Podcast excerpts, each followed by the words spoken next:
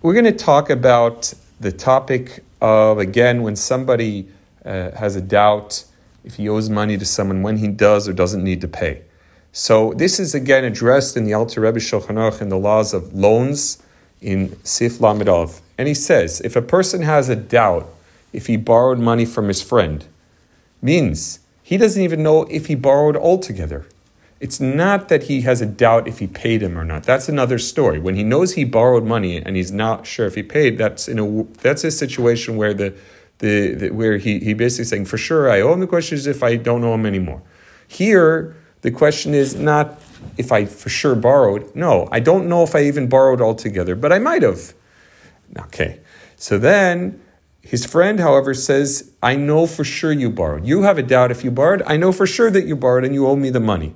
So the Alter Rebbe says that you have a chiyuv, let's say, shemaim. That means you have an obligation to fulfill your spiritual obligation. It's interesting when he says you have an uh, obligation to fulfill your spiritual obligation because that means that physically, Beis Din can't enforce you to pay. However, spiritually, there is an obligation to pay. So the Alter Rebbe is saying that spiritually you have an obligation to pay when you yourself are not 100% sure that you even borrowed altogether, but your friend is certain that you, you owe him, and you're saying it's a possibility, I just don't remember. Okay. Then you would need to pay uh, as a spiritual obligation.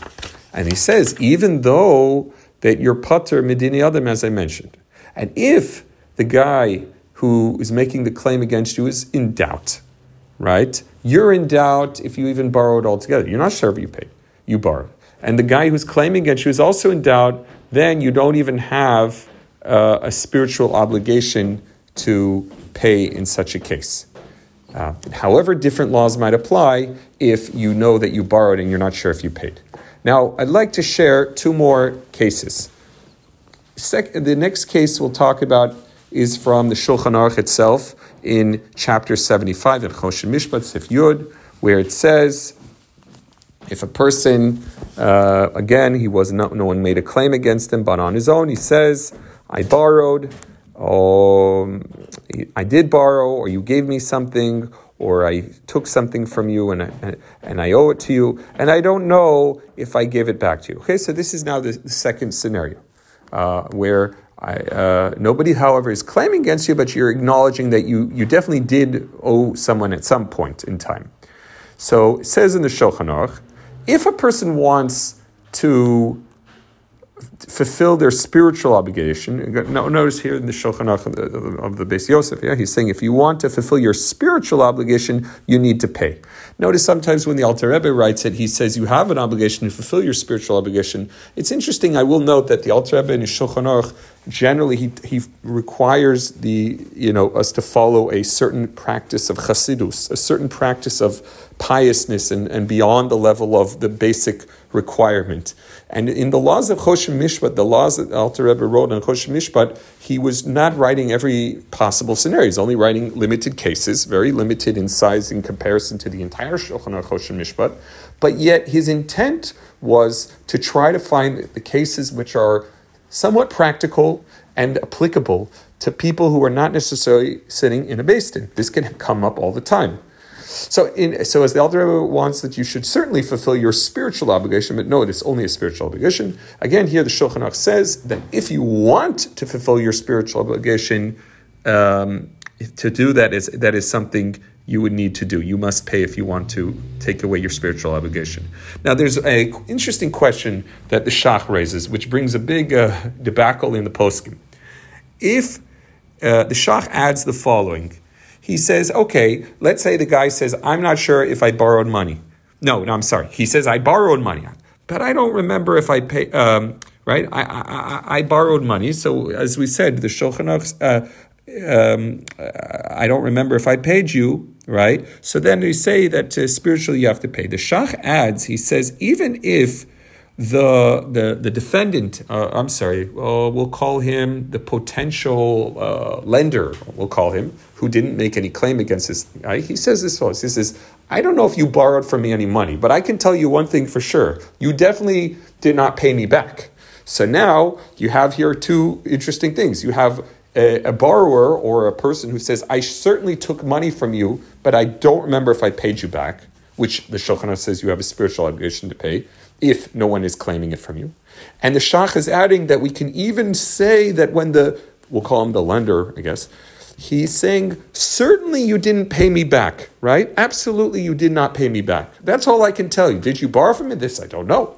So the Shach says the same law will apply, that you won't need to be forced to pay. It'll all be part of some sort of spiritual obligation but you would be putter from dine adam.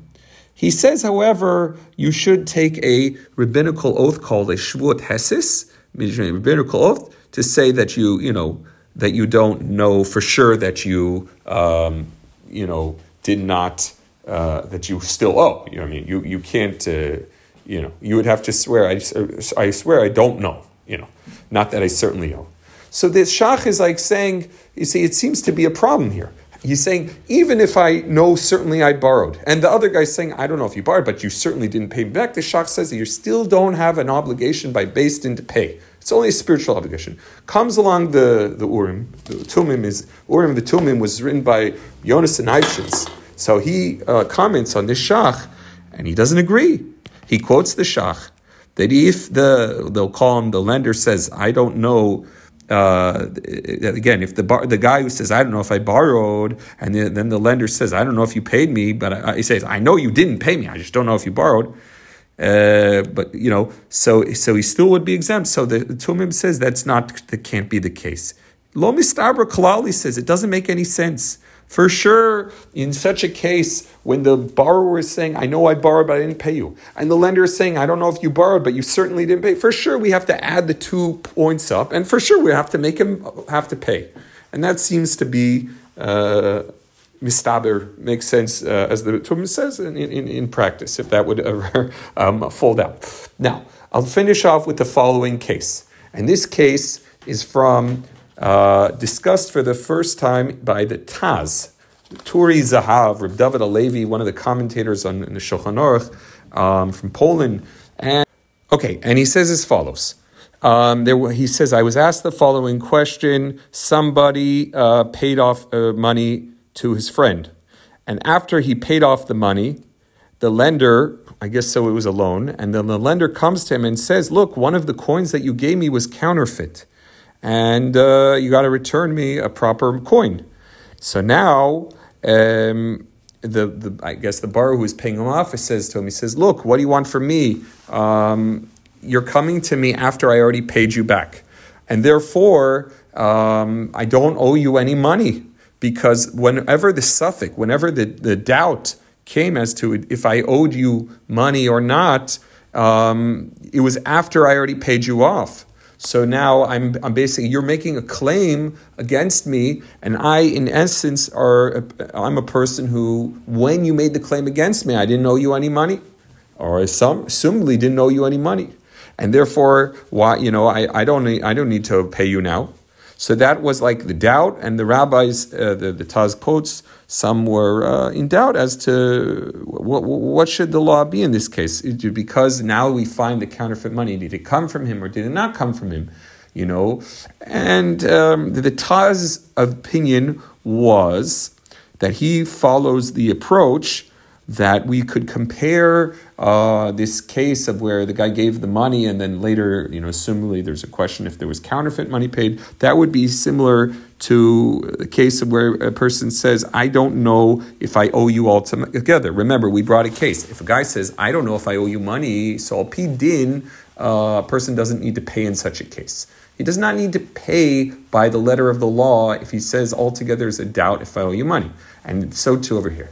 He paid the money, and there was assumedly some sort of counterfeit coin discovered. So that's similar to like saying, "I don't know, um, I don't know if I owe you altogether." The Pischei Teshuva brings the Shach in um, also in Chosh but much later on in chapter two hundred and thirty-two, where there the Shach quotes the Rashdam and actually quote uh, Paskins different than this view of the Taz. He wants to be stringent. He wants to say that when you find the counterfeit money later, and then this question is, did this borrower give the money or not? That would be similar to somebody who basically says, I, oh, I borrowed money from you, but I don't know if it paid you back. And usually in the poskim, when we have a, uh, a dispute between the shach and the taz, the, the general approach is to follow the shach, unless otherwise that uh, later poskim after the shach somehow uh, disagree with him. But if, if not the case, generally we would follow the shach. Uh, the shach was written by Shabsai Cohen, um, also from the time he lived in Poland and he was a little bit uh, he was he was he was younger than the Taz, but he lived a, a little after him as well. Now the Tumim, as we mentioned earlier, the Urim Tumim from Yonasan Eybeschutz, he also weighs in on this question, and he writes at great length on this question about the counterfeit money.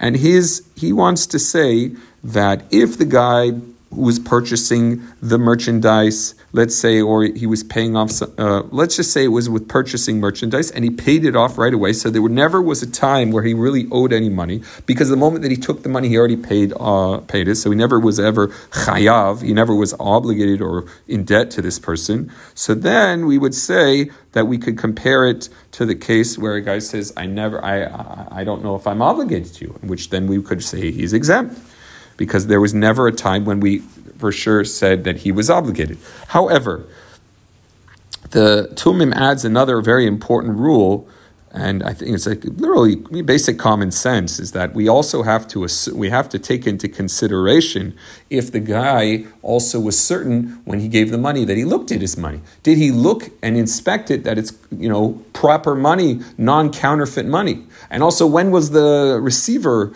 uh, looking the person who you know either the seller or the lender when did he look at the money for the first time? If he looked at it after he already put in his pocket with other things, then certainly that's another you know new ballpark of doubts that we could add to the case, and that would be a bit different. So I think it would always be one thing that we can take out from here.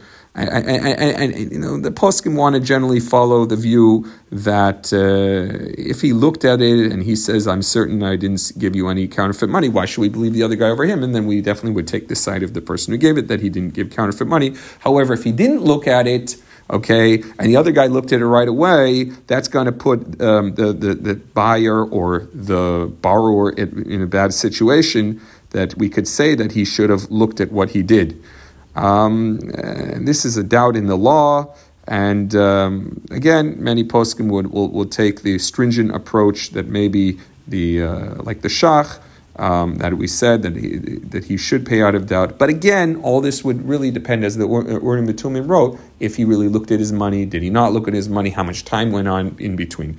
And I think this is a very important lesson that we should, you know, always write down when we owe people money or if they owe us and keep track of things. Of have witnesses, and of course, make sure you look at your money when you're, you know, giving large bills or receiving them. Look at it right away. Just make sure there's no counterfeit money. Okay.